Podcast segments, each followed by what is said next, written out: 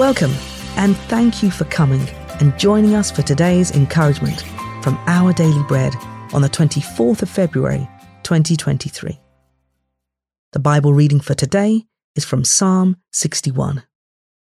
Hear my cry, O God. Listen to my prayer. From the ends of the earth I call to you. I call as my heart grows faint. Lead me to the rock that is higher than I. For you have been my refuge, a strong tower against the foe. I long to dwell in your tent forever and take refuge in the shelter of your wings.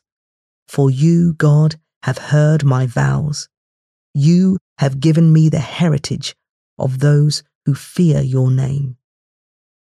Increase the days of the king's life, his years for many generations. May he be enthroned in God's presence forever. Appoint your love and faithfulness to protect him.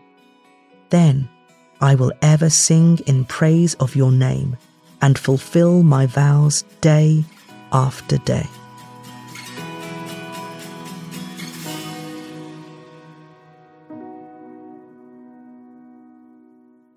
Today's article, titled Praying in Difficult Times, was written by Glenn Packiam. Author and theologian Russell Moore described noticing the eerie silence in the orphanage where he adopted his boys. Someone later explained that the babies had stopped crying because they learned that no one would respond to their cries. When we face difficult times, we too can feel that no one hears. And worst of all, we can feel that God Himself doesn't listen to our cries or see our tears. But He does. And that's why we need the language of petition and protest found especially in the book of Psalms.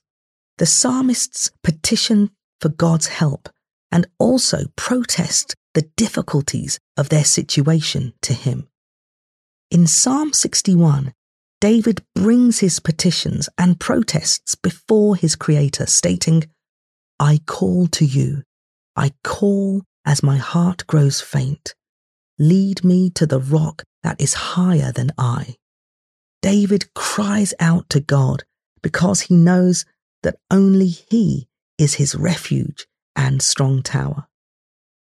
Praying the petitions and protests of the Psalms is a way of affirming God's sovereignty and appealing to his goodness and faithfulness. They're proof of the intimate relationship we can experience with God. In difficult moments, we can all be tempted to believe the lie that God doesn't care. But He does. He hears us and is with us.